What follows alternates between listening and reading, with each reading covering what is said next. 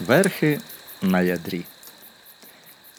А втім, у війну мені довелося їздити верхи не лише на конях, але й на гарматних ядрах. Було це так. Ми облягали якесь турецьке місто, і треба було нашому командирові довідатись, чи багато у тому місті гармат. Але в усій нашій армії не знайшлося сміливця, який погодився б крадькома пройти у ворожий табір. Найсміливішим, звісно, виявився я. Я став біля велетенської гармати, що обстрілювала турецьке місто, і коли з гармати вилетіло ядро, я скочив на нього верхи і хвацько помчав уперед. Усі в один голос вигукнули Слава, слава, слава, бароне Мюнхгаузен!»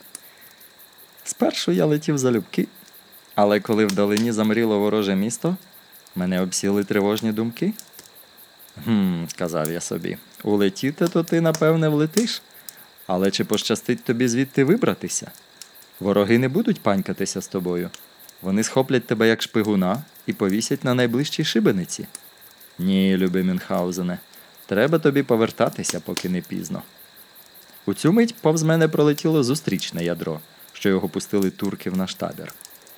Недовго думавши, я пересів на нього і, мов ніде нічого, полетів назад. Звісно, під час польоту я ретельно перелічив усі турецькі гармати і привіз своєму командирові щонайдокладніші відомості про ворожу артилерію.